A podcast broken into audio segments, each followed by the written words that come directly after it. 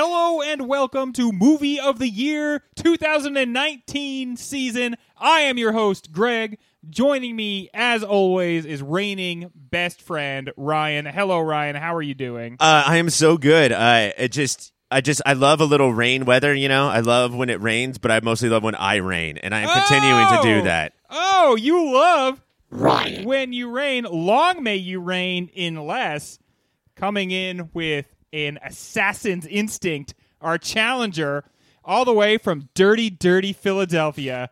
It's Mike. How you doing, Mike? Thank you for using my city's full title. Dirty, Uh, dirty. I'm, I'm doing well. Uh, I've been watching Ryan. I've been stalking him. I've been smelling him while he sleeps. I think Okay. I've learned his moves, and I'm Hold on. ready to implement. That's what Greg makes me do to be his best friend. So we're just in like this chain of best friendedness. Uh-huh. Yeah. But now I've got the moves down. So not only am I going to destroy you tonight because you know nothing about Tarantino or Hollywood in general, Not a I also know what Greg likes. Uh oh, shots fired. Shots fired right out the door. So, yeah, Mike, you kind of spoiled my announcement, which is that tonight we're doing Once Upon a Time in Hollywood. in Hollywood, yeah. And Ooh, Mike, good you also, yeah. you also uh, spoiled my strategy. You finally figured it out. Uh, when prepping for the show, you just have to ask yourself one question: What does Greg like? And then you Uh-huh. win if you can answer that. Totally. That'll really help later in our Patreon only trivia section. Uh, there's some real doozies. Uh, either the answer's Greg or, or, or maybe Greg's cat or something like that. That's a little tip. Artemis and Athena. no, Artemis and Athena. Athena or Artemis. That's oh, gonna be the it, we thing. both knew. That's you know what? You both get a point. I want the record to show that you both get a point for that. Well, guys, here's the deal. I at the top of this show have literally never explained what we do on this show. Uh-huh. a lot of people are like, "Wow!" It just seems like if you're gonna have a podcast, you should literally say what you do at the beginning of it, so people listening to it understand how it works. So this is a podcast I have put together. It was totally my idea. Everything you hear is my baby, uh, and I have my two best friends. But I'm not the kind of person who says like, "Oh, I have two best friends." That's such a weak. That's weak sauce. Yeah. you have to make decisions. I need to know I voted for everyone for president. who is my best friend. And so I bring you guys in. We all watched the same movie this week. It was Once Upon a Time in Hollywood. And uh, then I put you through your paces. It's a contest. This is a competition. You are on a game show right now. In fact, let's hear from our live studio audience, normally quiet, but sometimes they make a little bit of noise. Make some noise, guys. Make some noise for our competitors. Okay, stop, stop, stop, stop, stop, stop. stop. They're angry today. They they came they come in every once in a while with their blood angried up. So when you hear drop pad say or Ryan, that means they're getting points. Probably the Ryan one. Ryan, would you say they're mostly going to hear the Ryan one? I would say yeah. I mean, like it's cute that you have a button that does Mike. Yeah. that's funny. But uh, also, I want to point out, uh, Greg controls this entire show with such an iron fist that not only is he getting us to dance for him like we're fucking monkeys, but also did you hear him start and stop that audience on a dime? Yeah, like he he's can. he has such control over I them. have, He's a have lot power. You know he what? I, conducts them like a fucking orchestra. I conduct you like a fucking orchestra audience, but also I love you and I'm in love with you. Okay, stop. Um, they just they all come in, they all drop out all at the same time. What we like to do at the top of the show is we sort of give our general impressions of the movie. This is 2019. You guys probably uh, have not reflected on 2019 in a while. I haven't done a two or three hour podcast about 19 in like a week or two. Yeah. It's been crazy. So we might be a little rusty. But tonight we are doing, of course, Once Upon a Time in Hollywood by Quentin Tarantino. And Ryan, you pointed out to this to me before the show. I'm gonna give you a point for it. What? There's pre-show points now. For no, Ri- it's during show points. I got the point on the show. for Ryan, there are there are special points. Uh, Ryan pointed out that this is the first. This is our first time where we've had a third movie from a director, right? Right. So we did. Let's run it off for the audience. We did Kill Bill, Volume. Two, Two. which did okay in the 2004 season. Yeah, although you did not love it. No, I no, I, I didn't love one. Volume one. Okay, yeah. We all liked volume two. Uh, then we did Jackie Brown. which almost took the entire fucking thing Yeah. down. Yes. Uh, and then now we are doing Once Upon a Time in Hollywood. There's not a tree hole there, Mike. I'm still saying the name I was breathing because I also wanted to hear the ellipses. Um, yeah, I think that it's there's a lot of reasons why Tarantino is the first director to have three on this show. There's a lot of reasons to feel good about. There's maybe some reasons to feel bad about that Uh-huh. he's the first one. With so many directors that we have not covered it all. But again, remember, Letterboxd and the audience makes these brackets. we Blame don't necessarily- Letterboxd, blame yeah. audience. Do, Do not you think- blame us. He's going to be the first person to get the vaunted five on it. I think so. I I thought sorry, I thought it was a legit question. They And so all- really are. They're all setups for drop pad. That's, that's not true. I'm, I I have many different facets. I'm not just a drop pad guy. Okay, that's just a rumor It's you may have heard. Here's the thing about Tarantino is that uh, so Letterboxd gives us the 32 movies going into the year. Yes. and then you know we we take that down to 16, and then we do shows on the final eight. And he's just he makes the movies that get into the eight. Yeah. whether it's quality or quantity. Quantity. Uh, it's really no, just this the is one. his ninth because I know that because the movie's tagline is the ninth film by Quentin Tarantino. It's an awesome tagline. But yeah, I mean, that it just some directors are going to get cut out of that, like going through the bracket thing that Yeah. he just hasn't. So I don't think we've done a year where he had a movie that could make it and didn't make and it. didn't in. make it.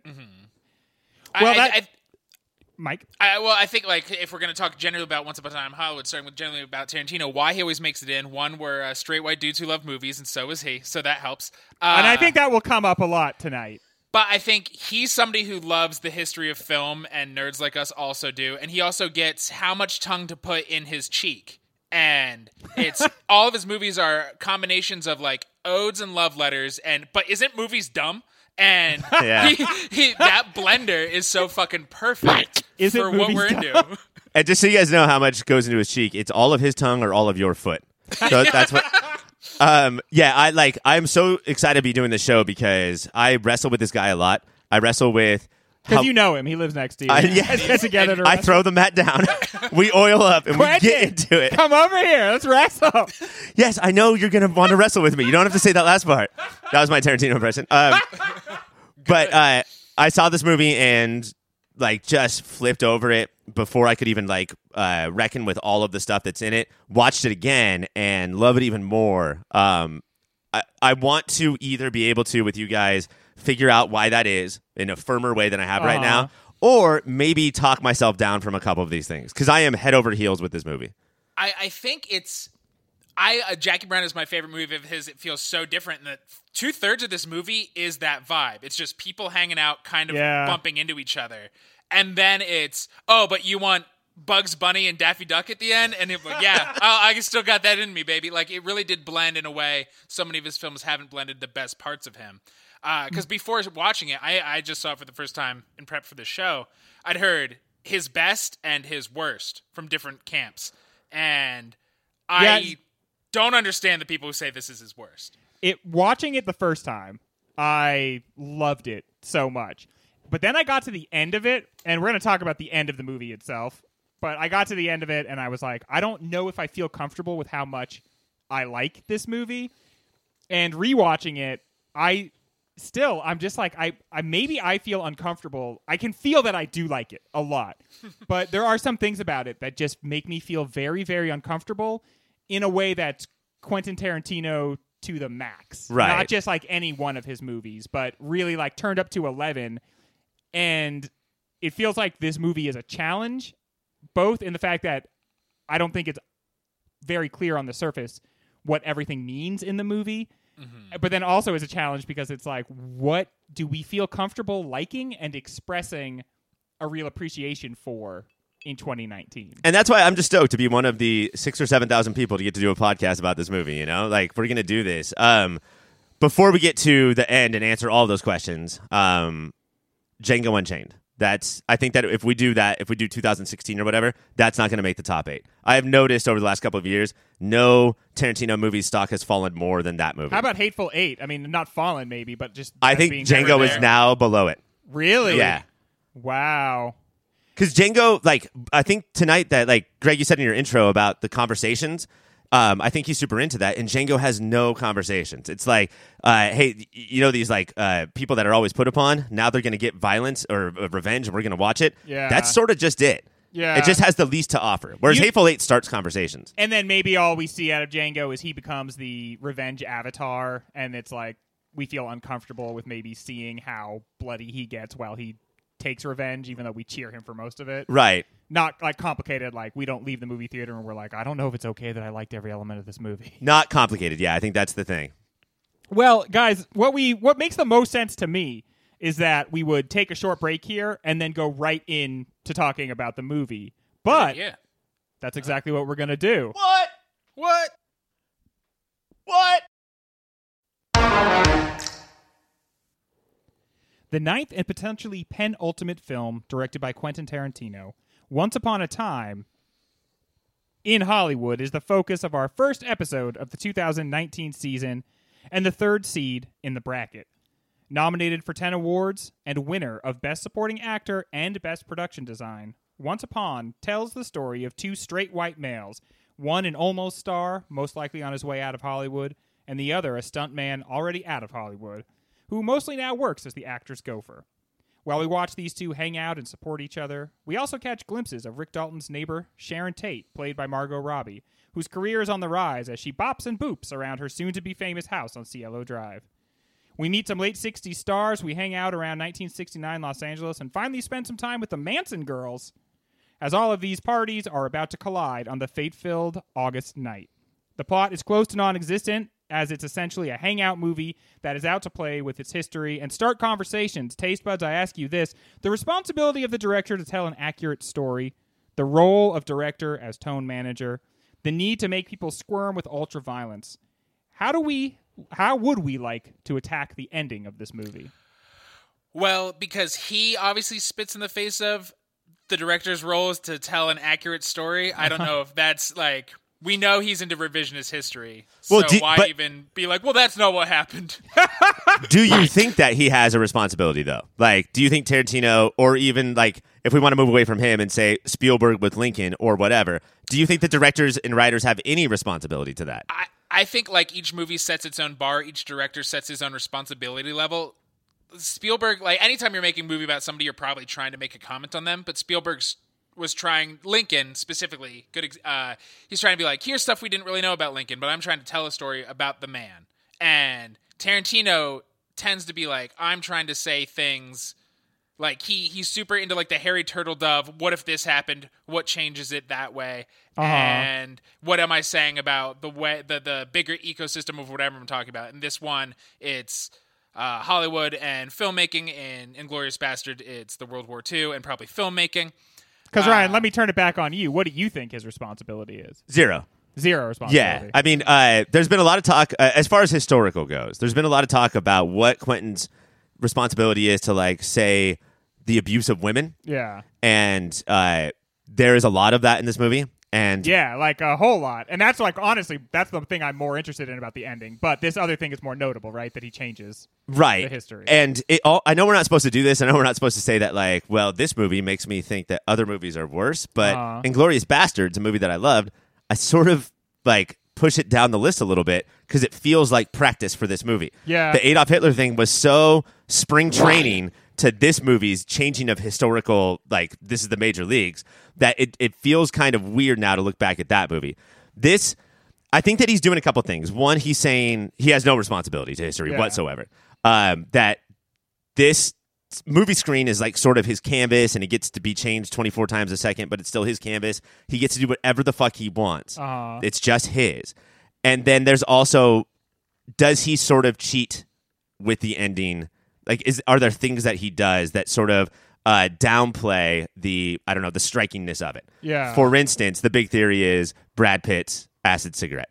that he's just tripped out, and so that that, that the ending doesn't really happen, so to speak. Right. Well, see, that's okay. That's an interesting point because uh, one direction I want to take it in is what does this movie treat as reality? Because isn't this movie constantly questioning, like, where there is a layer in reality to any of this stuff? There's no such thing as a difference between a commercial and a TV show. There's no such thing as a difference between a TV show and a movie. And maybe there's no such thing between a movie and just living in Hollywood. Well, I mean, like if we look at Rick Dalton, like he is this uh like smooth when he's acting, when he uh, Bounty Law, Uh-huh. when he's that character, he's like this smooth talking, very tough cowboy. And then when he's just Rick Dalton, he is then trying to be the actor that he think he, he's supposed Uh-huh. to act as as the actor. And then when he gets flustered, he still looks like Leo, but now he has a stuttering thing. Yeah. And then when he gets, and then he also when he is just with Brad Pitt, and this should be his most comfortable, he's still acting. And then when he's alone in his trailer, maybe the only time that we get to see the actual insecure, sober piece of shit Rick Dalton. Yeah. Well, and yeah, I think that that scene shows the pressure. He's this neurotic ball of emotions. If you're always acting, even just with your best friend, because at that point he's playing best friend. What would a, a best friend who's a little more successful, how would he be instead of just being who he is all the time, which is kind of like a petty, sniveling bitch. Is it weird to Uh, be so obsessed with who your best friend is? No, not for us. so. Yeah, yeah. I think it's totally fine. there you go. Yeah. Uh, but okay, so I, the obviously the big issue is that he changes the historical account. That's the, that's what's most noticeable at first. But mm-hmm. I would kind of like to not necessarily stop talking about that, but the the thing that really interests me in in this is how this movie handles violence towards women and how that that is played out to such a crazy degree in the end of the movie. Here's what I actually believe. Okay? Instead of talking about what I heard on Reddit, here's what I actually believe. I think that that there's two things going on. One, directors never get the credit for being the hero. Uh-huh. And so now Quentin Tarantino for the first time is saying, "Look what I did. I saved the day. I saved her. I rewrote history and I saved Sharon Tate and I saved the 60s from smash cutting into the 70s." And why not, right? If you're going to even put a Rick Dalton and a Cliff Booth in that world, you're saying I'm creating something new to put into it. What is the result of my dropping in these two guys right in into this environment, right? Right. You're already making something artificial happen. And if he can do whatever he wants in the movie, which like by adding two people who never existed, why can't he save Tate? right. And and it's kind of interesting because they're not they're still not typical action heroes, not just in personality, but like they're so much more R two D two and C three PO than normal action heroes. They just bumblefuck their way into adventures, and other people make decisions, and then they bumblefuck their way through those people's decisions. But, that's all unbeknownst to them the entire time. They, Yeah. Oh, yeah. They, much like Tarantino, is trying to. I don't know if Tarantino loves these two guys. That's what I really stood Well, out that's in the one- second one. That's fucking one thing I want to I want to try to figure out. in the second viewing is the first one he was like, I got Brad and Leo. They're going to be so dope. I'm not sure that he's such a big fan of these guys, or I think that he might see him in all of the good ways and bad ways in himself in these two guys.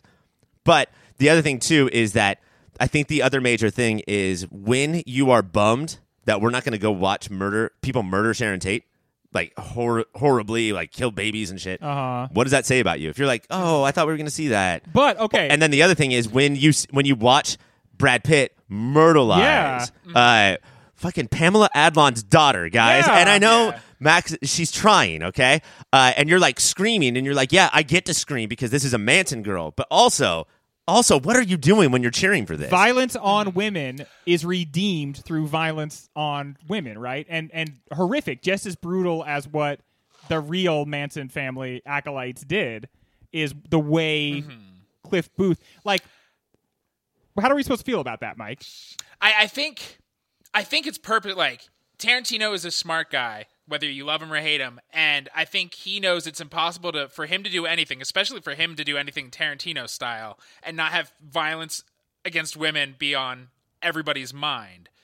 And it seems like the point is so I saved you from this violence. I'm making you watch this violence. These are your heroes, but this is gross. Like, I think violence is always icky, and maybe he used to be part of the problem. And even in this, like, I can make it cartoonish, but you should still be uncomfortable. It doesn't matter if the hero does it, it doesn't matter if they say a cool line after it. Violence should always make you cringe. Okay, so uh, that's what I want to drill down on. That's one of the things I want to really focus on because it's it's it's violence against women, but it's also violence, right? How and does this matter? How does Tarantino expect us to take this ending? Are we supposed to be cheering but very uncomfortable that we're cheering, laughing but very uncomfortable that we're laughing, or just enjoying those hippies get their fucking teeth kicked in? I think while we're watching, we're just supposed to be uncomfortable Uh-huh. and like on the wave. And then what he wants is I am going to shock you, not not just like shock for shock's sake, but I'm going to shock you at what you are potentially entertained by. That's something you're going to have to deal with. And then when you leave the movie, one of the things that you're going to have to wrestle with is not just me, if you live next door to me, but also why were you entertained and what were you entertained by? But in the meantime, I'm going to have you there like this. Alison Willmore, who's a critic, I think, for BuzzFeed, uh, wrote this article about it. Um, and going back to like director responsibility, there, I think that we're going to talk about all this stuff about the violence towards women and the complicated things that he is saying. And I do think, Mike, that he is wrestling with the ghosts of his past. You know, he is wondering how much he is responsible for the way that we watch movies now.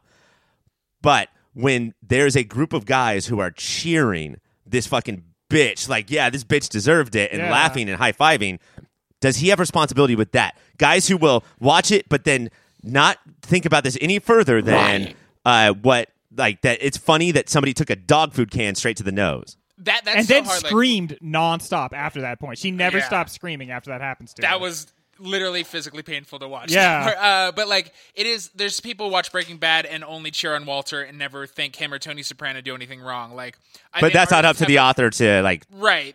And and so in this Tarantino's the author and I think it's by slipping in like the the Cliff might have killed his wife is such a weird uh, moment to slip in early on in the movie and then not show it. and not show it and I think it's supposed to one like like okay here's a complicated nuance to this character did he didn't he it's Brad Pitt so you know he's charming but now there's this gross fact that might be there uh, how do we deal with uh, possibilities and it's also so when he's doing the most violence at the end of the movie there's always like I don't know if they would have had to try to kill him for him to unleash on them. Like the scene of him at uh, Manson Farm, it Uh-huh. seems like he wants stuff to happen. So it's he's the hero, is he? Because he might just want to murder anybody right now. And now. look at look at the way he fucking drives.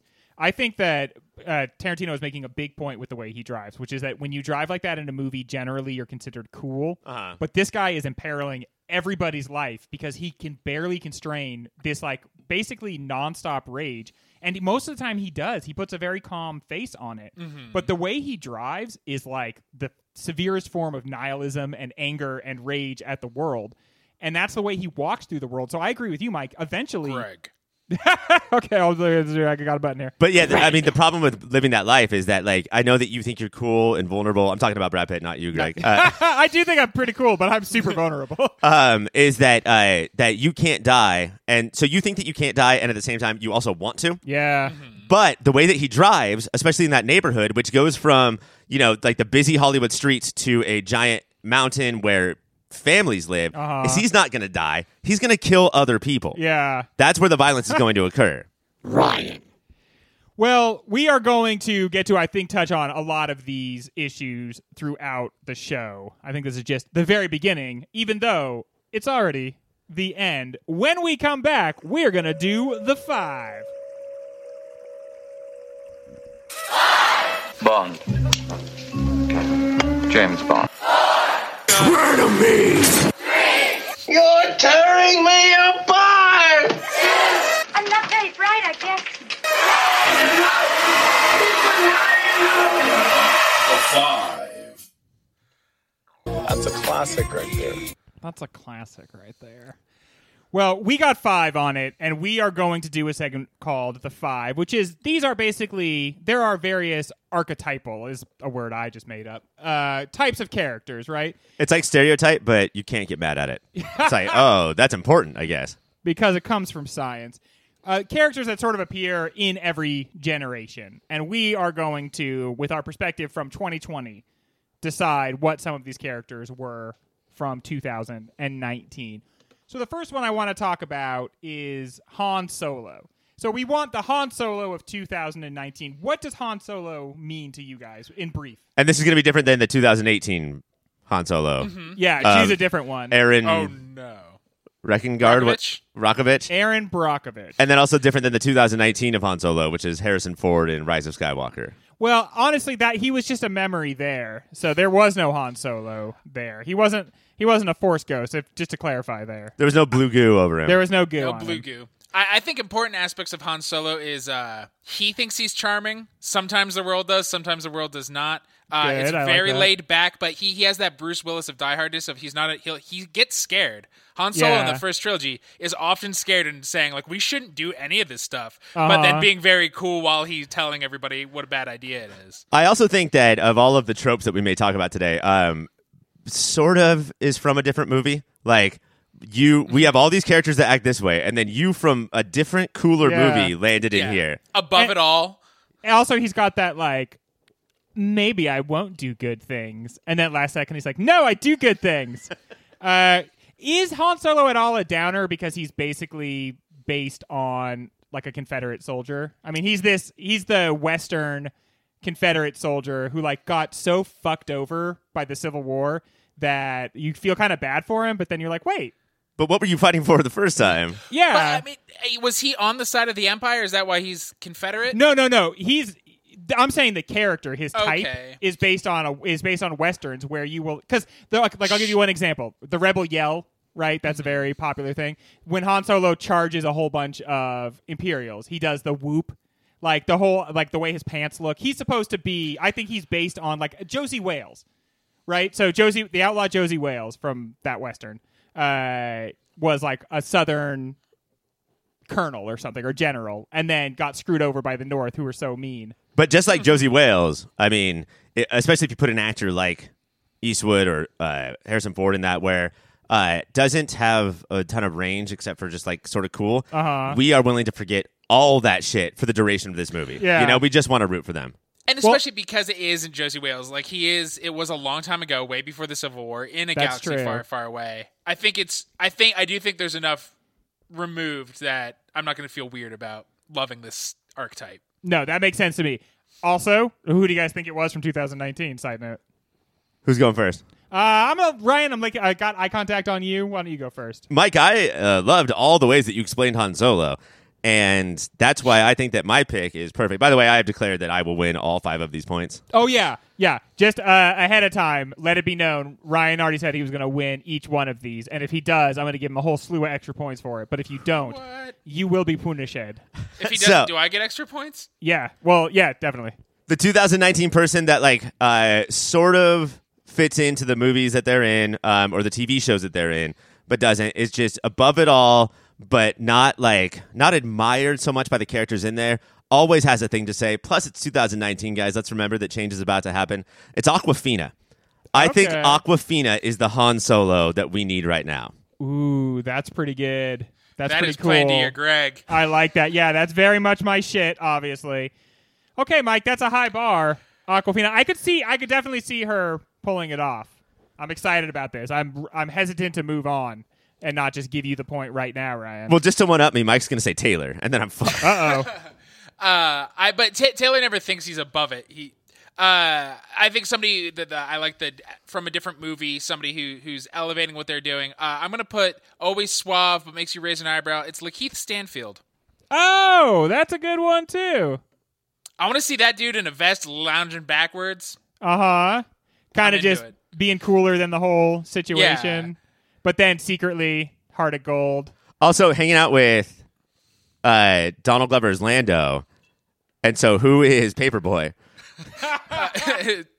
Paperboi could be uh, Greedo. a young Jabba the Hutt. What if he's just Paperboi? he's still Just Paperboi. hanging out. He's just hanging out. Trying to sell cool, spice. Man, he would hang out with aliens. Paperboi would actually kind of be an okay choice for Han Solo. Like, acts like an outlaw, Mm-hmm. uh, acts really hard, and then just every once in a while, he's just like, I've got a ton of emotions and I feel things so deeply. Also, of all these actors that are like sprouting now, uh, at, that are at this age, he's the one whose name I cannot remember. Um, that I would like put heavy Oscar money on. Uh-huh. I think he Yeah. is going to dazzle us at some point. All right. Well, my choices are between Awkwafina and Lakeith Stanfield. Awkwafina. Ryan takes it. Ryan. And he is already on his way to those sweet bonus points for calling his shot. Mike, next up is Frankenstein's monster. Uh, who it kind of like his son, right? So just can't we call him Frankenstein? Like, Frankenstein I Jr. yeah, yeah, who- FJ. Your dad made you, so uh, Come on, baby. So we are. Are I'm Handcart Brooklyn's monster? Is how people in the States exactly, know me? yeah, yeah. but they also know you as Hancock, Bro- Hancock Brooklyn. Okay. what do we think of when we think of Frankenstein's monster? I, I think it's somebody who is is can be scary, but with with a heart of gold. Like there's something in there that makes you root for them, but Uh-huh. they are also you're worried they're gonna rip everybody's throat out. Yeah, like maybe they're gonna pick you up and chuck you in a lake. and you're like, we deserve this, but it's still bad. Like it's complicated. I think that you, the audience is supposed to like want to go for their pitchfork that they brought to the theater, which is so dangerous. And then Well, what if that train tries to come back here? I'm gonna pitchfork that train to death. Um, but has to then like evoke pity from the audience and almost like empathy from the audience with almost no dialogue. I think that's hard to do. Yeah, one one way to do it is not throw a girl in a lake. yeah, That's gonna ruin it right there. What if Don't she's do like, that. please, I want to see how far I could get in that lake, but I can't swim. Throw that do, girl. do you guys think um, that anyone who went to that movie and saw the train coming stood up and pretended to run away like they were afraid as a bit and then later later people were like somebody actually ran away no i was no i was doing something no oh come on A i little didn't too defensive. i didn't think a train was going to come into the theater and then he Come on, realizes Charleston. Just say you were afraid. he realizes that in 1919 they didn't have bits yet. He was like, "Shit! Ah. Ten years from now, this would have Should've killed." invented the bit. you guys your kids are going to love these things called bits okay so who is 2019's frankenstein's monster frankenstein I, I think physicality is a big part of it. I think uh, doing a lot with small roles. He he big splash in the beginning of the year in a small role, and then at the end of the year with Us and Watchmen. I think Yahya Abdul Mateen the second would Uh-huh. crush. Plus, he's the second. He is Yahya Abdul Mateen's monster. Uh, he, he plays Doctor Manhattan in, in, in Watchmen. okay excellent And he's in the new Candyman, right? And he's in the Oh, new Candyman. that's This who the guy new is Candyman fucking. is. He was Black Manta in in Aquaman. I think this guy elevates every role he's in. He's so good with so little. Covering all of pop culture's most important villains, like Candyman or Black Manta. Good job, bud. okay ryan who do you got because that's a pretty good one I'm thinking of a guy who uh, had more dialogue in 2019 than anybody else, but uh, the moments where he didn't have dialogue really made them work. I'm thinking about whenever he's trying to use the force and has to make that face. I'm trying. I'm thinking about when he's reading love letters from his wife, like two years after she wrote it, and it's 30 seconds of just him trying not to cry with the son. Uh-huh. I'm also thinking body type a little bit. I'm Uh-huh. saying 2019's uh, big boy Adam Driver. he is a big boy. Well, Ryan. That just takes it right away. That is Frankenstein, man. Farts. That is modern day Frankenstein. Okay, the next one is Marilyn Ghouls. Monroe. We are not going to speculate about what makes someone Marilyn Monroe. I think this one is pretty obvious. Oh, I thought it's because we would get dirty. oh yeah, uh, yeah. Also uh, for that reason, Just a core of damage and just a lot of layers trying to hide that a whole time, but you can feel it. yeah, like uh, beautiful and innocent and like d- deeply tragic and just so harmed by a world. Um, but then also we're like attracted to her, and it's like, how could you even? She's so she's obviously just flailing. Why would you? Yeah. Um, so bring me those, Bring me those. Ryan. Okay, uh, before I give this, I want to say that Michelle Williams played Marilyn Monroe in a movie a couple of years ago. So it's not just about the curviness, it's about trying to capture that essence. Uh huh. And I really think that there's only one actor right now that uh, is doing that. Just that, like, that inexplicable thing that Marilyn Monroe does. And this year's movie for her was Hobbs and Shaw. It's Vanessa Kirby, who has that Oh! blonde, gorgeous, like, enchanting look about her. Okay, I gotta say though, I noticed you kind of framed your argument around. I like did a that little bit, yeah. She didn't have to have a specific body type. I- Who is if if those of us who haven't seen who are monsters and have yet to see Hobbs and Shaw? She's also this? Princess Margaret from The Crown. Okay. She's like one of their brothers in Hobbs and Shaw. I can't remember which one's Hobbs and which one's Shaw. She is uh, Shaw's little sister. little sister. Gotcha. she does not play one of their brothers. She doesn't play one of their that's brothers. that's no. a lot of range. Um, her her brother in real life um, goes around and like eats people and floats. Just a big pink balloon that like destroys everything in his wake. Oh, Kirby. I, I thought she was related to a serial a cannibalistic serial killer. I was like, I'm aware this is a joke, but I'm not sure what the joke means. so I'm gonna get kind in of a just second. mull over it until I figure out what he's saying. But I won't say anything in the meantime. That way, I don't betray that I don't get it. What I'm trying to do here is just not break Marilyn Monroe down to just her boobs and butt. That's what Okay. I'm trying to do. If you guys want to do different things, then that's up to you. I I'm also going to go with the talent and and underrated somebody who can always do more than the directors are throwing at them. Uh, and I'd say the reason for this season, uh, it's Margot Robbie, somebody who can steal a movie in a scene, and you can see why people throw their lives away for her, and you also want to nurture her You really- Like, since she blew up. You really did bring me some stick thin gals, didn't you? well, It's an uh, energy, not a curve. Then it's Vanessa Kirby. Ryan, This is She might not be curvy, but she is curvy. pre-planned. Ri- uh, Mike, there's a freight train coming, man. You gotta. You gotta and I would do run away from that screen. You gotta do something here. but it's a bit. Okay, the next man needs no introduction. He's the Batman. I'm the Batman. I have an important announcement about the Batman. I'm the Batman. it's me.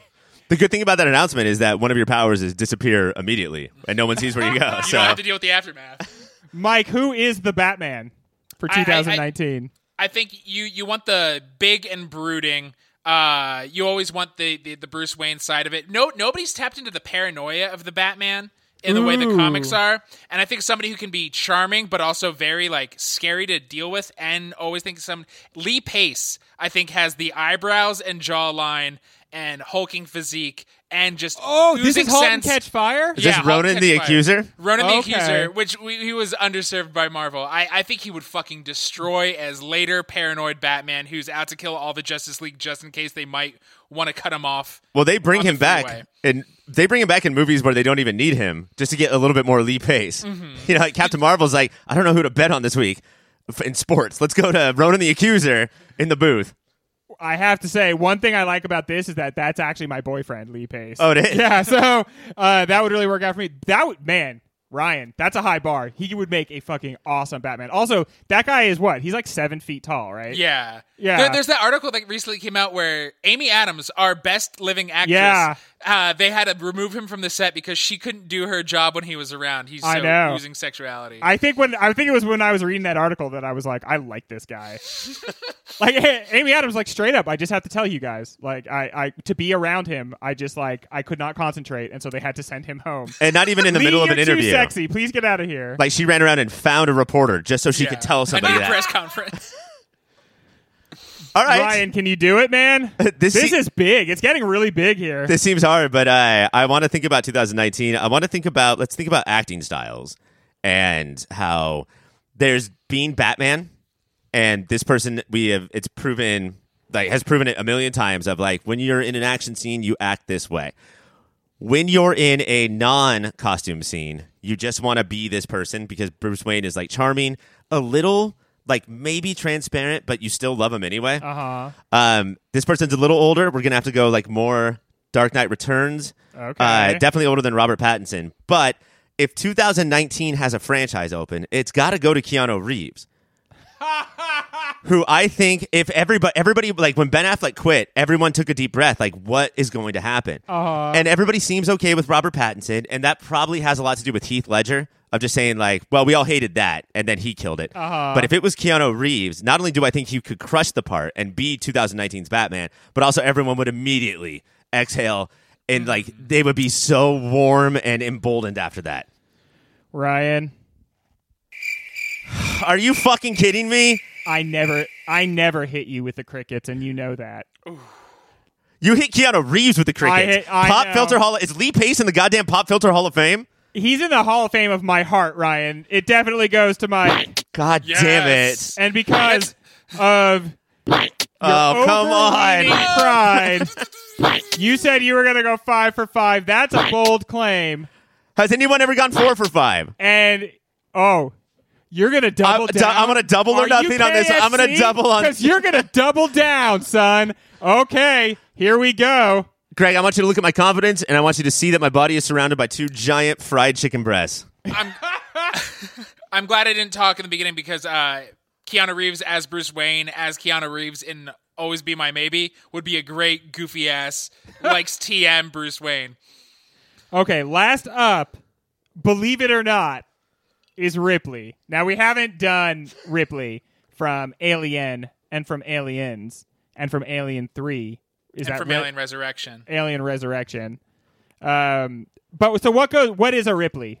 What makes one a Ripley?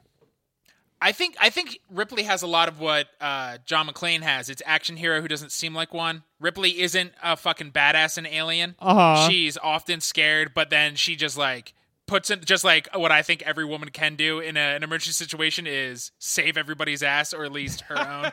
Uh, just very cal- like very panically calmly makes decisions like even though she is freaking out she's like but the, here's the best choice and doesn't let blind rage or fear make her just sprint into walls she I- never says game over man so important. I also think there's a, there's a ton of pressure on this because even more than like even more than like Laurie Strode or even more than Diana Prince, this is the this is the person who just like uh, told so many audiences that women can take the lead in an action movie and be badass. Uh-huh. And this is, I think, like this has the most importance. And she's a badass not because she's highly trained, as Mike pointed out, right? But she's a badass because you just can't back her down. Right. So she's just another person on a spaceship, but she's like the one who just can't be defeated. So I'm going to go to Ryan first. Ryan, who is your Ripley?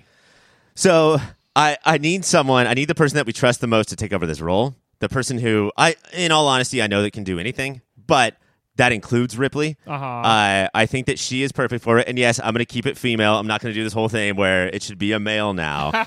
I think it should be a girl. She's a little shorter than Sigourney Weaver, same height or bust but I think that's okay. Guys, it's the one, it's the only uh, Florence Pugh. Oh. That feels like a cheat. How is that a cheat? Oh, Because of dang. perfection? you could just say her in any role Oh, but he didn't. He But said I her saved her for in this. one. So while I love Uh-huh. the pew pew pew, I think a big part of Ripley is uh, every woman, every person, and I don't know. She doesn't have that. She she owns every room she's in. Uh-huh. Oh, much unlike I Florence Pugh. She's not just a Joe on the street. I'm saying Florence Pugh has never been a Joe on the street. I'm saying Ripley ca- is just a cut up part of the crew. But She wait, is that. Sigourney Weaver? Yeah, That's who it is, right? Mm-hmm. That like is she just run of the mill every day? especially back then. Yeah, I think she could play it. I don't know if she could play that every person now. Is the reason why she's in charge of secret government operations every time she's in something now. Do Like, you think she just looks bad because she's got curly hair? Doesn't she have curly hair? I'm not talking about looks. I'm talking about energy. Is that what you're saying though? That you think people with curly hair are, are ugly? I would never say that. I'm, I think people with curly hair are actually more attractive. Oh, Oh, so people with straight hair are Oh. discussing ugly yes, people. that's I'm standing on that. Uh, but 'Cause I, I, can't get points.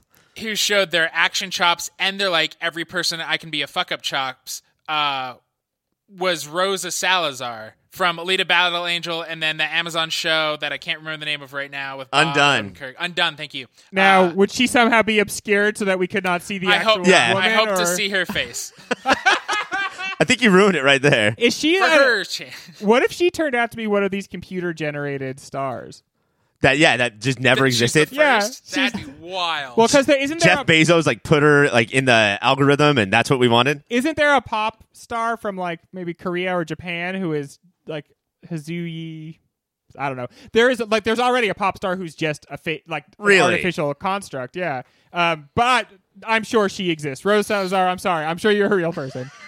I don't mean to say that. But Florence Pugh, yeah, you got to go. Ryan. Anytime you can get Florence Pugh. Ryan, would you read us the answers, the correct answers for 2019? 2019's Han Solo is Awkwafina. Uh, 2019's This is Frankenstein's Monster just says FRA, but I'm gonna assume that's not Fraser. Fraser's Monster, Niles.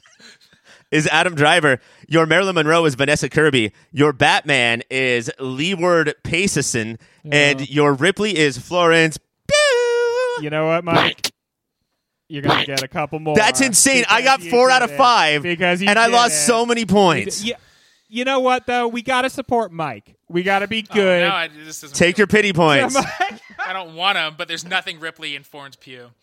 what we're going to do, guys, is we are going to decamp from this segment. We are going to leave and we're going to go into the valley of Patreon only. So if you are a Patreon listener, follow us, won't you?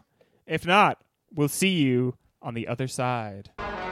Tarantino has been known as the master of the pop culture pastiche. But what is Quentin doing with pop culture and the world of entertainment here? I, it's it's weird. I think this movie is both uh, the the most outright love letter. He's it's crazy he hasn't made a movie about Hollywood before this. Uh-huh. It's the most outright love letter, but it's also undercutting everything because all these Cliff and Rick types were only heroes, and now he's saying, "Look what weak pieces of shit they are." Throughout the mm-hmm. whole movie, so it's it's an ode to the thing I loved before, while injecting a lot of I understand also what is real about it now. The other thing too that like is hard to notice, like it just slipped my mind the first time, but the second time, all of his movies that like basically building up to Kill Bill and really exploding with Kill Bill is um I've seen these mov- these movies that you have not. Um, and so I'm sort of going to just inject them into my movies, Uh-huh. and I'm going to recreate literal scenes of these B movies, these American B movies, these like Asian movies that like nobody he has really seen. pushes what is reference. Right. Right? exactly. Yeah. And he, I mean, like, it still shows talent because you can't, like, the way that he sews it all together is still very impressive, but it is a lot of taking from other people and doing this. In Once Upon a Time in Hollywood, and then it sort of fell off after Kill Bill, and then uh, sometimes he pushed it, sometimes he didn't. But in Once Upon a Time in Hollywood, when he goes to do it, they are actual uh, Jack Dalton scenes Right. from movies. He That's such a good contextualizes the all of the stuff that he wants to do, and then every scene that isn't from a movie or TV show, he just says, "Here is how the actual QT who has learned from his first eight movies would shoot it," and all of that pastiche shit sort of goes away. Uh-huh. And I think that's what makes the movie stand. One of the reasons that the movie stands out more than anything else. it's like he does it because he's still like it's in him it's instinctual he wants to do pastiches but he's also like almost tired of 30 years of people saying all you do is stitch together other stuff and he's like okay motherfuckers He's tired and he's not a kid anymore. Like when he was a kid, he was watching 10 of these movies a day, you know? Like and now his his library may have run out. And I know that he still like um he owns the New Beverly and still like picks what they show and watches those movies and those are all very obscure movies. Uh-huh. But at a certain point, he just said like I still think it's fun, but I'm going to uh like ingest it into the movie. I'm going to make it diegetic or whatever that word is. and i think with, with, with you can see with all of his movies but especially here like he is somebody who is obsessed with mythos and this is one of the eras like it, ho- the mythologizing of hollywood kind of goes away for a while i would love to watch him make a movie about like the new york punk scene in the mid 70s because anytime there's something where people are larger than life and you know half the stories you've heard are fake i think he's really into that because he Yeah. maybe he doesn't know what's real and what isn't real and that's why he's obsessed with it so much One thing that I thought was interesting about what is like what is considered pop culture in this, which I think is a very accurate definition, which is like including a ton of commercials. Mm-hmm. I thought it was really interesting the way it's not just about movies and very popular stories. There are just whole commercials from 69 that get played in the background for like mug root beer. It's not just all the the fake products that he creates for his movies. There's like actual commercials. And again, like I think that like I could bring up to you guys right now a commercial that I watched this week, and there's almost zero percent chance that you guys saw it because you would have to like go through my exact week and watch my exact shit to see it. And I think that Tarantino sort of hates that. I think that there's so many movie marquees and so many TV shows TV shows on at the right, time. And I know there was like three networks and there's multiple theaters, but really it was the last of or like when the Shared monoculture narrative. yeah, when the yeah, that shared pop culture And- was all together. A thing you see a couple times like that movies are running in theaters for like eight months at a time, Right. Because everybody is having enough time to watch Romeo and Juliet like four times and talk about it. And so I know the FBI, a show that Jack Dalton guest starred on, is up against two other shows, and but like it's still like uh one of those shows would dominate, and everyone would basically watch all of the same stuff. all- Yeah. at- like you had the you had the opportunity if you disregarded independent shit that you could see literally everything. Yeah. People people the didn't dream. then. Yeah, people people didn't then when they had the chance, and now we try to now when there is no chance.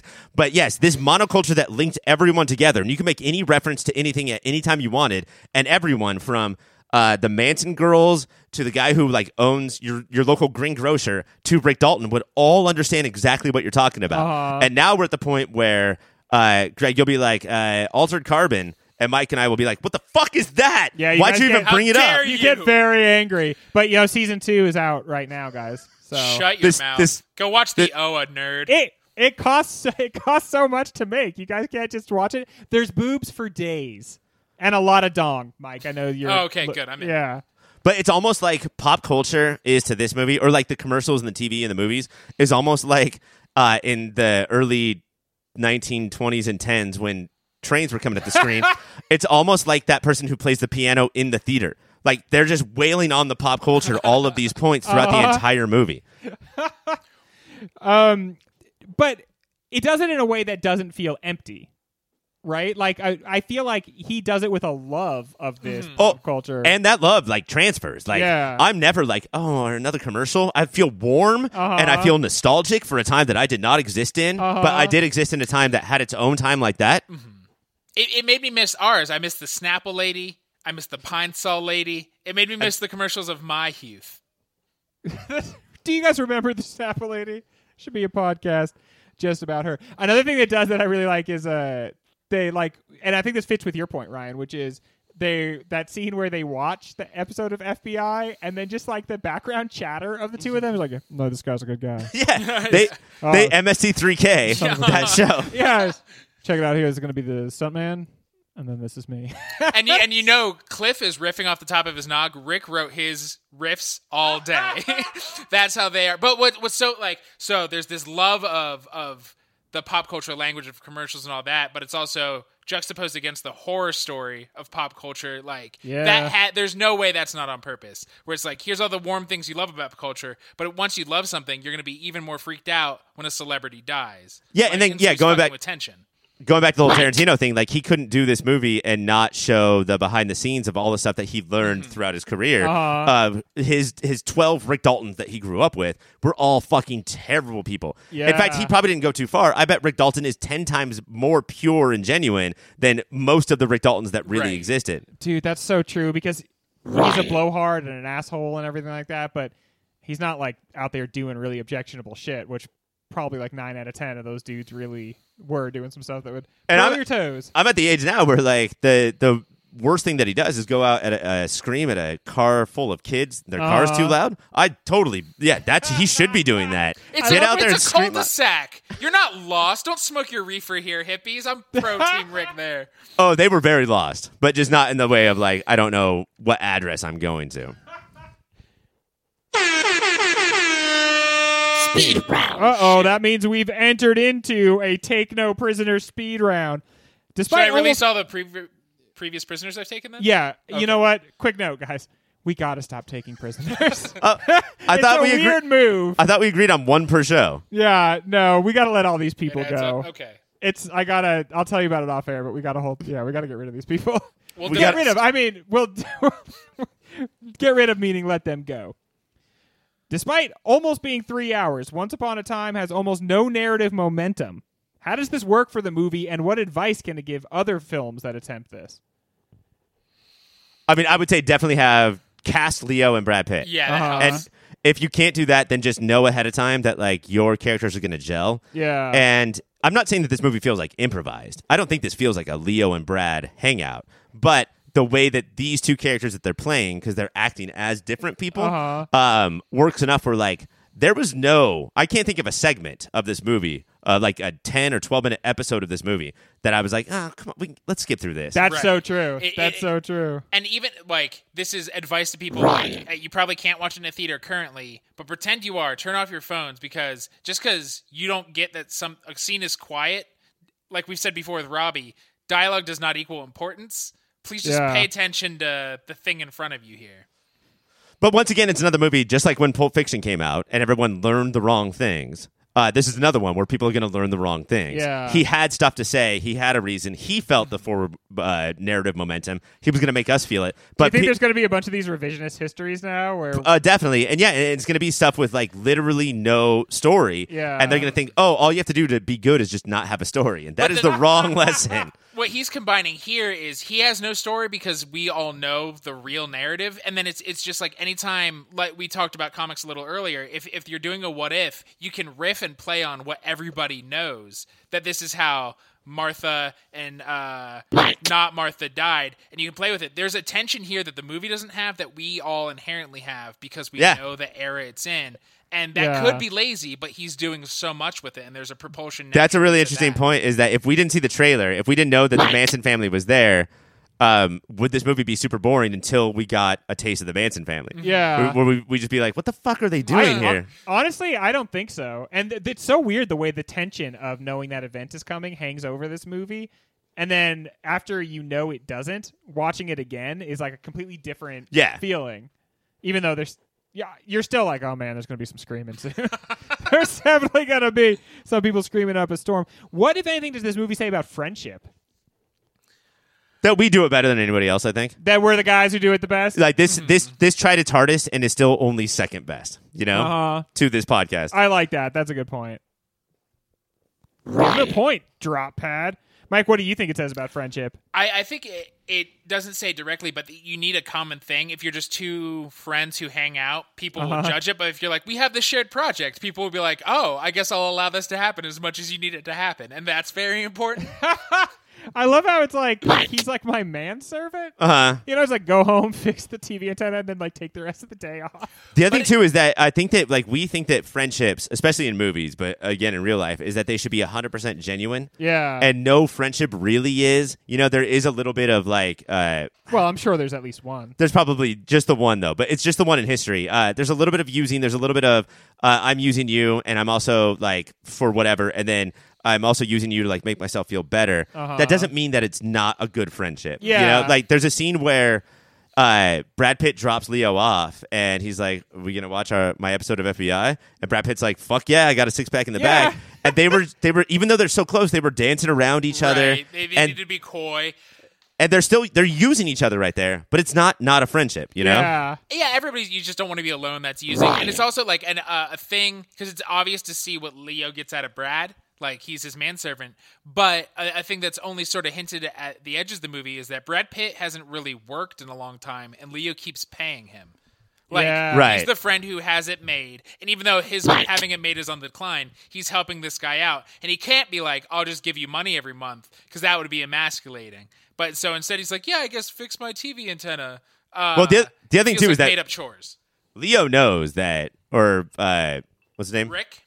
Rick knows how complicated Cliff's past is, and that's he sort of ignores that and doesn't believe it, which is you know, No, you can see white it man in- on white man thing. You can see in his face when it gets brought up. But also- that he totally does believe it. That on some level he doesn't like to think about it because he thinks it happened. Rick almost exclusively, whether he's the hero, the anti-hero, the villain, plays these like badasses, and for then Cliff. Who he knows to be an actual badass, killed his wife, was a stunt person. To say you're you're Rick fucking Dalton, you go get them. Like that's so important He's to built Rick. up all the Oh, more yeah. from that.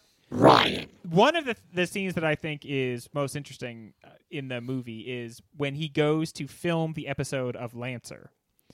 What are we seeing when we what are we looking at as the audience when that scene is being filmed and performed? What re, what space, what plane of reality? like uh, like because we see Bounty Law. Is that what you're talking about? And we see how it's a cheesy we, 50s show. We see Bounty Law, and it's the aspect ratio is square. It's Mm. black and white. It's cut together like a show. This episode of Lancer, this is not what the TV show no, Lancer. Tarantino's not going to have us go through all of these Leo moments in a 50s style. Yeah. So he's just saying, fuck that. But and then on top of that, there is much reference to people behind the camera. Mm-hmm. So it's it exists in this weird other space. I, I think that scene it highlights this is what the mad like what he's showing us. This is how magical it fucking feels when everybody's Right, on yeah. fire in it. Like, I mean, That- especially even because a- the director comes up and is like, "Oh man, that line you made up." Like, it's like everybody's so grooved in that they are becoming their characters in a way we don't see in the rest of the movie. And the line he made up is super racist. Oh Yeah. yeah, He's like, I love it. Is it weird that I said that Mexican slur in the middle of it? He's like, no, not at all. I loved it. And what we also are definitely missing is, uh, you know, when you're making a show, there's going to be, you have to pick up a glass in a close up and bring it to your mouth 15 times. Yeah. That's not the part that we're going to see, you know? Yeah. That's not magical. I like, yeah, I like the idea of it being like that. The magic of Hollywood is imbuing this, and so even this TV show feels like a big budget movie, Right. In these moments, and then even when there are awkward lapses at times, you know that even that is like there can still be the the magic there at the same time. Well, that is the end of the speed round. When we come back, we're gonna do something a little bit different, and do not freak out. It's all gonna be okay, but it's just a little different than what we normally do. Are you talking to me, Mike, or the audience? Eh, I'm going to freak the fuck out, dude. No, nobody freak. Okay. well, do freak out on the other side of this sound effect. We're going to give out some awards, guys.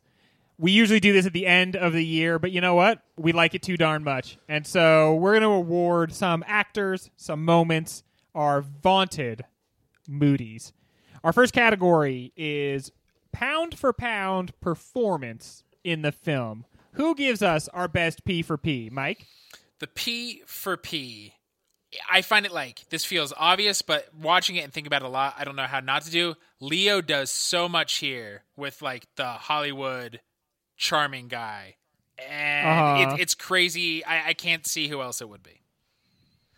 this award is called pound for pound and i feel like that sets it up for because pound for pound means like it's not about screen time it's about what you did and that sets it up for julia butters right what Yeah. she what she what she did in her time not just with her big monologue about like how to tell stories Uh-huh. and how just so you know bud you're clearly fading away like the uh, main character of the novel you're reading Uh-huh. uh, but then also after she acts and like no i've got elbow pads you did so good Uh-huh. but it has to 100%. I get why Brad Pitt won the Legacy Oscar. It's Leonardo DiCaprio for sure. Someone who I've never been fully convinced belonged, it like sh- deserved all the stuff that people said about him until Uh-huh. this movie.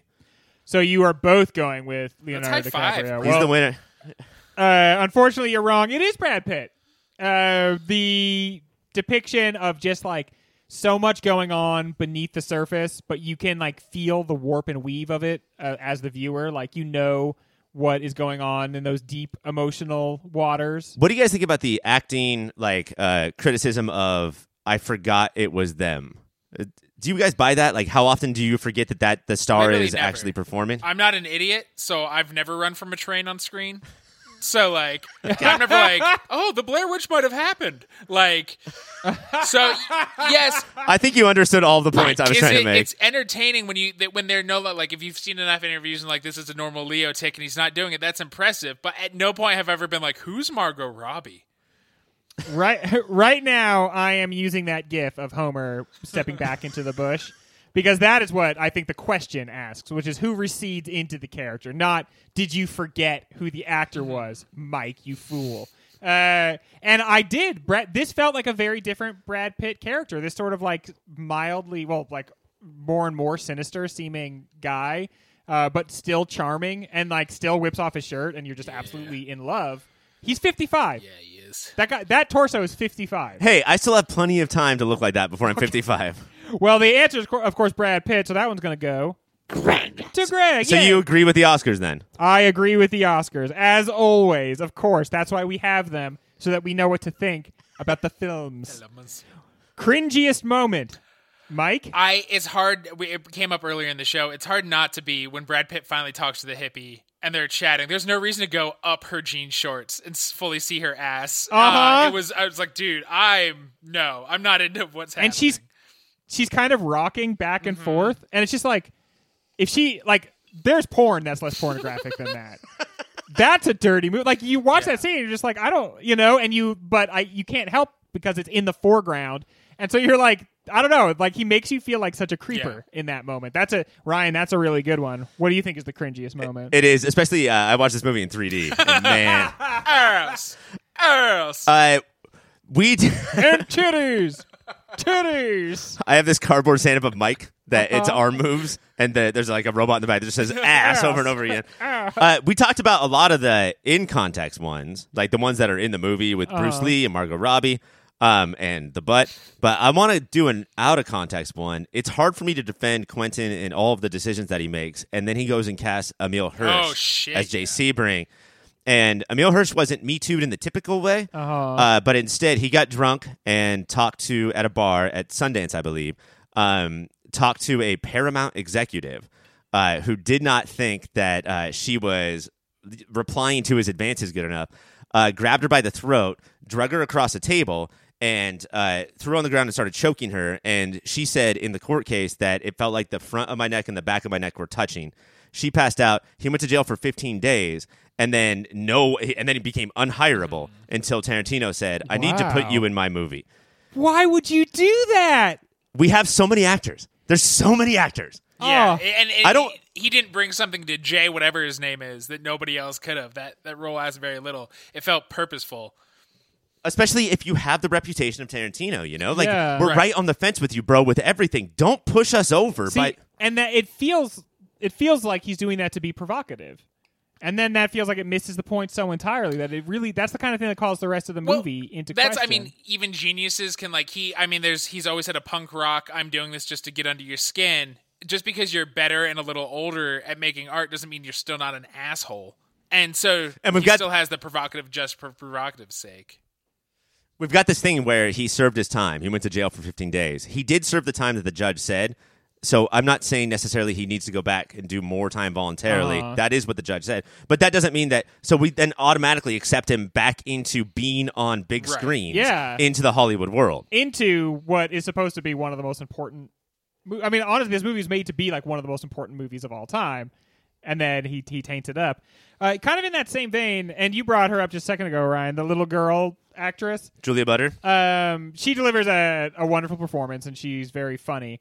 But there's two things I there are a couple things I really don't like. One is uh, I really don't like when Rick Dalton says to her, "You'll see in 14 years." Yes. uh, a grim reminder that that that's when that little girl would be like leaving the age Right. range that Leonardo DiCaprio is himself interested in. That sort of weird, like his his own personal dating history coming into the movie and then being projected at this little girl. That's fucked up, dude. I thought it was just a funny aside joke. About And her career dying.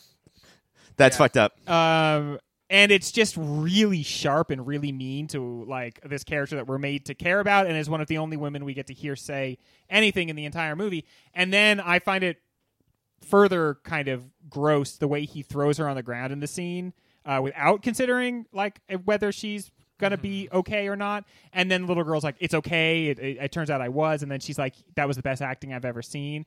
I just felt like that encapsulated all the different ways in which movies and including this movie harm women, and then just being very like nonchalant about it. It's almost like backing up negging. Mm-hmm. Like yeah. Julia Butters comes in and like she acts like she's better than me, and then I fucking I give her an insult that she says what, but I know she he- heard it, and then later on she compliments me. And he didn't know that she had, in the reality of the movie, he didn't know that she had those pads on. And so this, to him casting her down and potentially hurting her for entertainment is like m- the microcosm of the entire movie. But Ryan, I'm going to give Ryan. you the point because he told on himself even harder than that by putting this creepy fucking creeper in the movie. This is what I mean. Like I'm, I'm not comfortable liking this movie as much as I do because of stuff like that. That's so gross, and I feel like it's. Do you, you give the movie a pass if you don't? I don't know if you enjoy it. Or at something. a, at a certain point, you have to come to terms with the fact that you're either uh, like saying okay to things or just straight up ignoring them. Yeah. Yeah. Those are the only two options.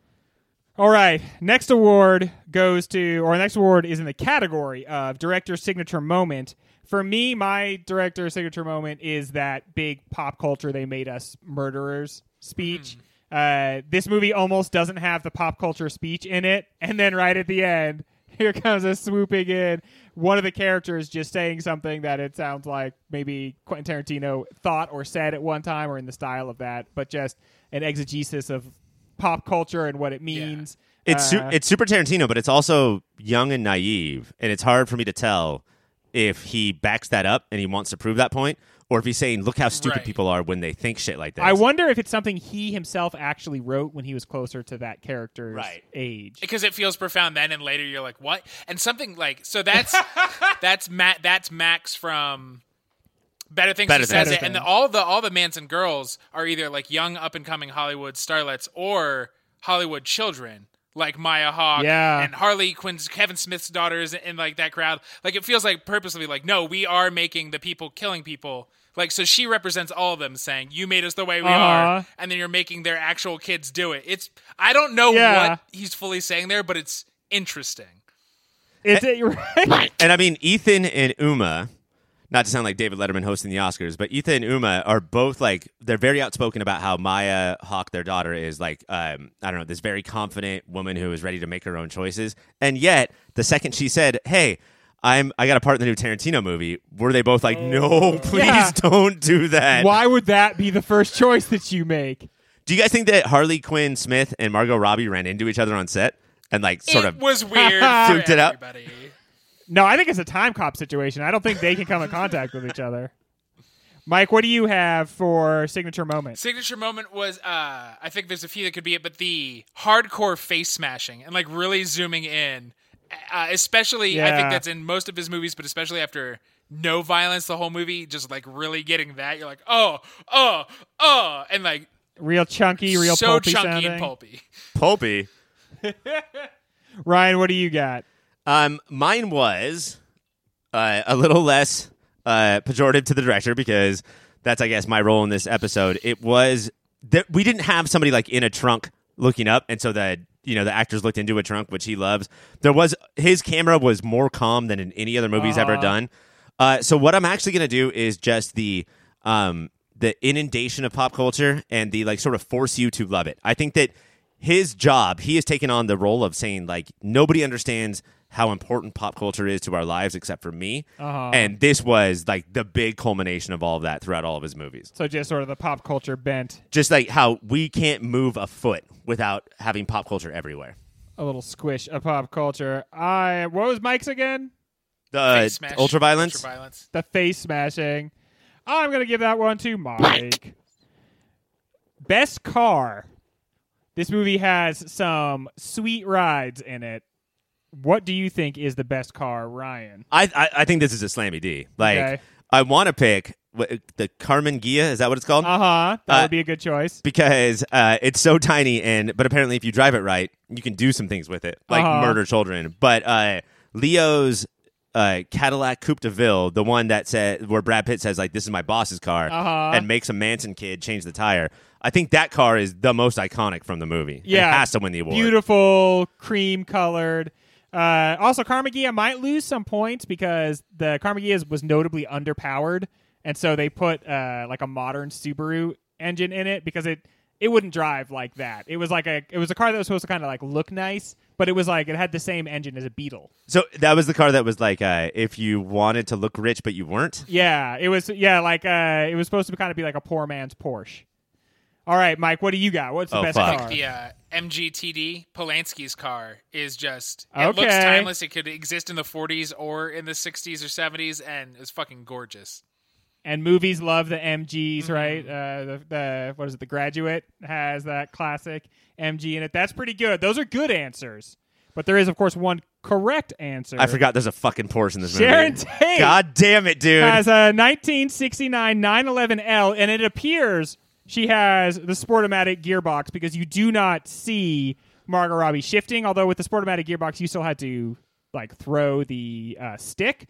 You just didn't have a clutch, uh, and it, from what I've heard, is not very good uh, gearbox. But that's okay. She's not going to do her own rowing. That's fine. Just a beautiful car, though. These 60 era Porsches uh, before they had to put a lot of things on to make them safer, like skirting and stuff. They're just a very beautiful, the pure distillation of the Porsche 911 body type. And of course, Greg. that's the best. I, I- also would have accepted the 1969 Porsche Targa, uh, which was seen briefly in the background outside that restaurant where they meet Schwartz. The Targa, of course, has the roof that you could pop off. It's not really Of course it does. Yeah, I do. Real quick, two seconds. I just want to say that like uh, this movie does have this thing where it sort of hates hippies, and that's all over the place. But I think that there's sort of an argument being made because Margot Robbie picks up a hippie in her Porsche, and Uh-huh. it's like super pleasant to her, drives her around, lets her hitchhike, and that it's not that. The hippies were bad, but the people like Rick Dalton and Cliff Booth made the hippies bad. Yeah. You know, like Max says, because if we were all just Sharon Tate to them, Yeah. then everything would have been fine Yeah. because that that is a totally pleasant hitchhiking. the first time in movie Pleasant history. Seriously, this is the only hitchhiking that ever went well. Tarantinoiest line. What is the Tarantinoist line of the entire movie? Mike, let's start with you. Uh, I'm gonna cheat. I have a tie. We call this Ryaning. Uh, Oh come on! damn. Fuck you! is, 'cause one is he does a very long drawn out, and then one very short punch punch. So my long drawn out is uh, from the narrator, uh, and it also hit very close to home. But it's when you come to the end of the line with a buddy who's more than a brother and less than a wife. Getting blind drunk together is really the only way to say farewell. There's so many syllables Wow. in that one sentence. But I love how you blame me for cheating and then just talked about me and you in that And line. then uh, the punch punch, it's uh, Gypsy and Cliff. It's we love pussy. Yes, we do.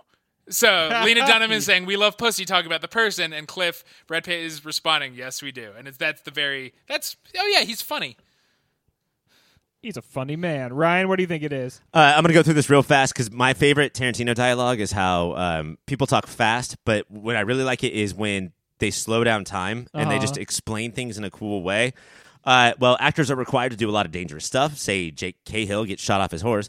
Now, can I fall off a horse? Yes, I can. yes, I have. But say I fall off wrong and I sprain my wrist or twist my ankle. Now, that can put an undue burden on the production because now maybe I can't work for a week. So Cliff here is meant to help carry the load. And then there's a stupid jism joke right after that. Yeah. Of yeah, do you carry the load? But uh, it reminds me of um, Jules explaining to Vince in Pulp Fiction what a pilot is, Uh-huh. and just slows down time to explain how the entertainment industry Uh-huh. works. That was Tarantino to me. Also, do you think Shakespeare would ever miss a chance to make a pun on load? No. No, absolutely Yeah, not. that guy threw in as much nut as he possibly could. into Off and his on the page.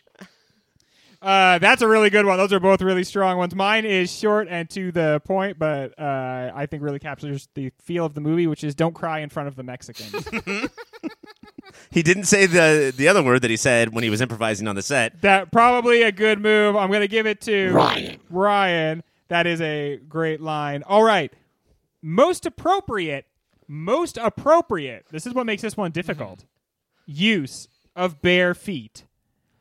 Mike. Uh, Leo in the pool. Listen to his. It's Leo in the pool. You're in a pool. What else can it be? That's when you should not have shoes on. You're in a pool. And it's like uh, he's in this his chair that like he sort of rehearses in, Uh-huh. and the feet are up front in the camera, and then he sort of floats through the pool, and it's not the other times like Margot Robbie in the theater or Margaret Qualley in Uh-huh. the car, and she like she doesn't put him on the dashboard. She puts him on the dashboard where she knows the camera to be. she puts them on the on the glass. glass. Yeah, so you get the footprint. Yeah, it's smashed tight up them- against it like a butt on a shower. As if Tarantino is in one of those things where you would drop a quarter in, and the thing would come up, and you would watch a girl in a booth. a peep show. it But- feels- so much uh, of this movie, he's teasing us because so many of the Manson kids are running around without shoes the whole time, and he's not zooming in. So I'm like, oh, fuck him. He's he's like, oh, you No, I- expect it? honestly, I find that anytime you can see someone's foot, even for a moment, I'm like skeeved out. He made he's done this. He's made this way too much about his thing, and I think the one in the car, I think that's supposed to be his ultimate like wink. You know, uh, obviously I've done this a lot in my career. Obviously it's a little weird, but also here they are all smushed up against the glass. Oh God, But- fucking throw up. It's it's way too much. I never want to think about it. But I it, I think it hits on all the feet, the women feet hit on both of our theories of um like one, it's not a big deal. Like I'm just starting a conversation. I don't really. Or two, if this is my fucking, if this is my magnum opus, I'm gonna get those feet. gonna get I'm gonna feet in fill it with feet. His thing is obviously big feet, and that's why he does them. Like put them in the foreground, and then they're like as big as the girl herself. This guy's got serious problems, and so I'm going to say it's not possible. it's not possible for him anymore to have any characters that are just barefoot, and I'm going to give myself the point. Greg, you're a you're the biggest Star Trek fan of the I three am. of us. I am. Is anybody ever barefoot in any Star Trek thing since Star Trek was created? You know, there is something, especially in the early seasons, which is like sometimes there's like a sexual Picard episode. There's a lot of sexual Riker episodes. Like one of the first episodes of Star Trek, Riker is like, "Wait, can I fuck one of the holograms in this room?" he seriously is like, asks the hologram, he's like, how far can this simulation go?" He wants to put his penis Oh, in yeah, it. he does. But every once in a while, there'll be an episode where Picard like goes and gets sexy on a planet. It's like, I got, I have a break, so I'm gonna go, and he wears like a slinky little robe by the pool. And in those moments, you could definitely see his bare feet. Some some His Star- bare feet. Yeah, some Star Trek uh, Next Generation episodes are pretty horny. There's like a lot of horny Star Trek, but Next still so much less horny from the original series. They really dehorned the whole. Yeah, that's the thing. Is that is that a throwback to the original series because that was Shatner being horny in every episode, Uh, right? It's a different type of horny. Shatner is a different horny energy than exists. The the next generation, like Shatner's horny energy is like jock horny Mm-hmm. energy. The next generation horny energy is very much like theater kid horny energy, which is like very very powerful but comes out in like really weird ways. Does Picard say like it would be such a shame if like a wind blew up by and my shoes came does. off? I've seen my bare feet. Of course, you've seen everything. Well, that is the end of the award show. Any of those moments can come down to the studio and get their awards. When we come back, we're going to wrap up this episode, and I'm going to tell you who won and if we think Once Upon a Time in Hollywood has a chance to take this season down. Mike, you scored 41 American points. That's a lot of American points. That is the most anyone had ever scored on any one single round of this show. The most anyone had ever scored So Mike won. up until I tabulated Ryan's score, and he actually scored more. He scored 46. So Ryan won. How many did I get? You got We went all over the 46. place. Forty-six. 46 points. Very good. So obviously, Ryan, that's you set the record by five points. That's incredible. A record that had stood for, I guess, seconds, maybe one second ever. Yeah, I guess I'm both proud that I did it, but also disappointed I didn't do it harder. Once again, Mike, you're my silver dollar friend. And that's, of course, a reference to your nipples, which are the size of silver dollars. But Uh, not not the the shell ones, not the currency ones. And they are also uh, stubbly, like the, the sand dollars of our youths. But so obviously, Ryan has triumphed here, but because of my defense of this racist, sexist idiot. Yeah, because you fought so hard to make sure this problematic movie would go forward. But how do we think it's going to do in the bracket? I think that we talked about a lot in the intro show how this bracket has a monster. Uh huh. And we've also talked about in this show how, Greg, you're a slave to the Oscars. I am. and Parasite won Best Picture. Um, to me, it always comes down to uh, this movie was great in its perfection, or this movie was great in its messiness. Uh huh. And Once Upon a Time is definitely the second one, right? There's nothing perfect about it. No. But can its messiness beat Parasite? And I also am wondering if Parasite is also messy. Once we rewatch it, will we think that maybe it's like it's the more than the sum of its parts for these two movies? We've all seen Parasite. Yeah. Okay, it's a shame that none of us w- would watch it for the first time because that's like kind of the truest experience of it. Obviously, is, is watching it for the first time, and I guess that could be said about this movie as well. This movie, to me, I think uh, I like it. It's very good. I enjoy doing a show about it. I think it's got way too much baggage to to to advance very far. Um, it's just you- at least one third of us feel very uncomfortable with a lot of it. It- so I I- could see that really hampering it. I can see how the baggage makes for a good podcast episode. Yeah. But when we're just like pairing these movies up next to each other, does the Uh, baggage slow it down? Yeah. I could definitely see that. Uh, but maybe, maybe it has what it takes. We'll have to see on the other side of the season because we've got more movies to watch now. In fact, Mike, do you have your magical mystery D8? You're lucky you just have a couple of nerds with dice and lists You- near them. You literally opened up a drawer at the desk on which you're sitting, and you're just like, "Yep." Just grabbed. It's not even a D20; it's a D8, which he just has on hand. Uh, well, you never know. Obviously, you never know. Obvi- yeah. So I'm gonna roll. It is. Oh, it means nothing. So there's no point in building up. It's a five.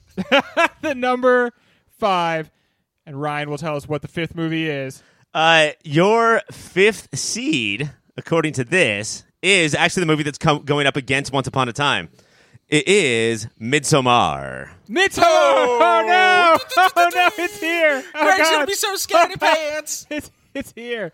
It's arrived. Now, next week we have to actually shove a tweener in. Uh-huh. Uh, we're going to talk about I other don't like stuff. that sentence. context. when in doubt, shove a tweener in. So we're going to talk about, uh, you know, state of the franchise or whatever. Okay. But two weeks from now, yeah, let's do this, Get, bro. get prepared to be terrified. Well, here's what we're gonna do, guys. We've gone so long tonight. We are just gonna hit the commercials real quick.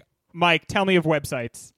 yourpopfilter.com is where you can get all the things we do yourpopfilter.com slash amazon is how you can help us out and still shop at amazon which you're used to patreon.com slash yourpopfilter is how you can get extra content and help us out Very good. Social media, we're available at Your Pop Filter on Twitter, at Your Pop Filter on Instagram, and email. You can email us at contacts at yourpopfilter.com, and we will send you contacts, Ryan. That's why we do that. Yes. Yeah. Because yeah, we're we. I mean, like we can't just do podcasts. So if your eyes are getting a little cloudy and you need new contacts, email that and we will send you them. Ryan, what other podcast could you get from fools like us? Well, there is. If you want me and Mike and less Greg and more Ooh. talk about the OC, That's offensive. then uh, the superhero show show is there for you.